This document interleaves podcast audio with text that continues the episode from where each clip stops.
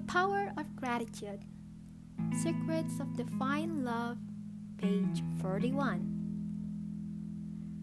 The English word gratitude comes from the Greek word gratius, which means thankful and pleasing, but also is said to be loosely related to the word grace.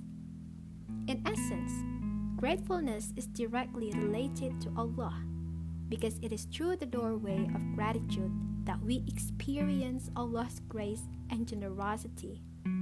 As Allah profoundly states, If you are grateful, I will surely give you more. True gratitude or shukr is not based on your circumstance, but based on the state of your spirit.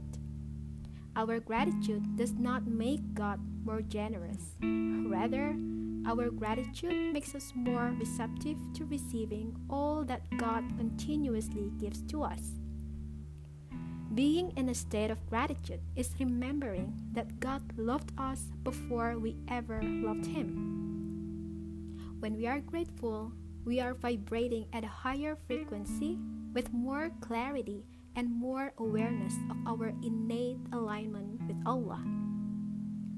Gratitude is not an emotion, it is more a state of the mind and heart. States of mind are different than emotions because they are like channels on a radio that we can consciously choose to dial into.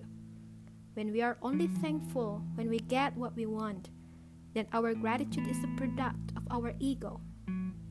True gratitude blossoms through the practice of praising the divine, regardless of the outcome we desire.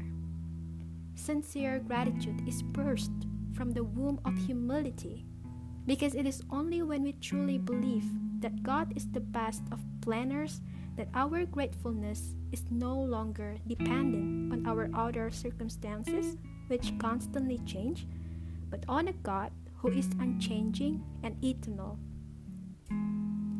After all, if the prophet Jonah can glorify God even after being swallowed by a whale, then we too can look beyond our current circumstances and show gratitude for the infinite blessings God is continuously bestowing upon us.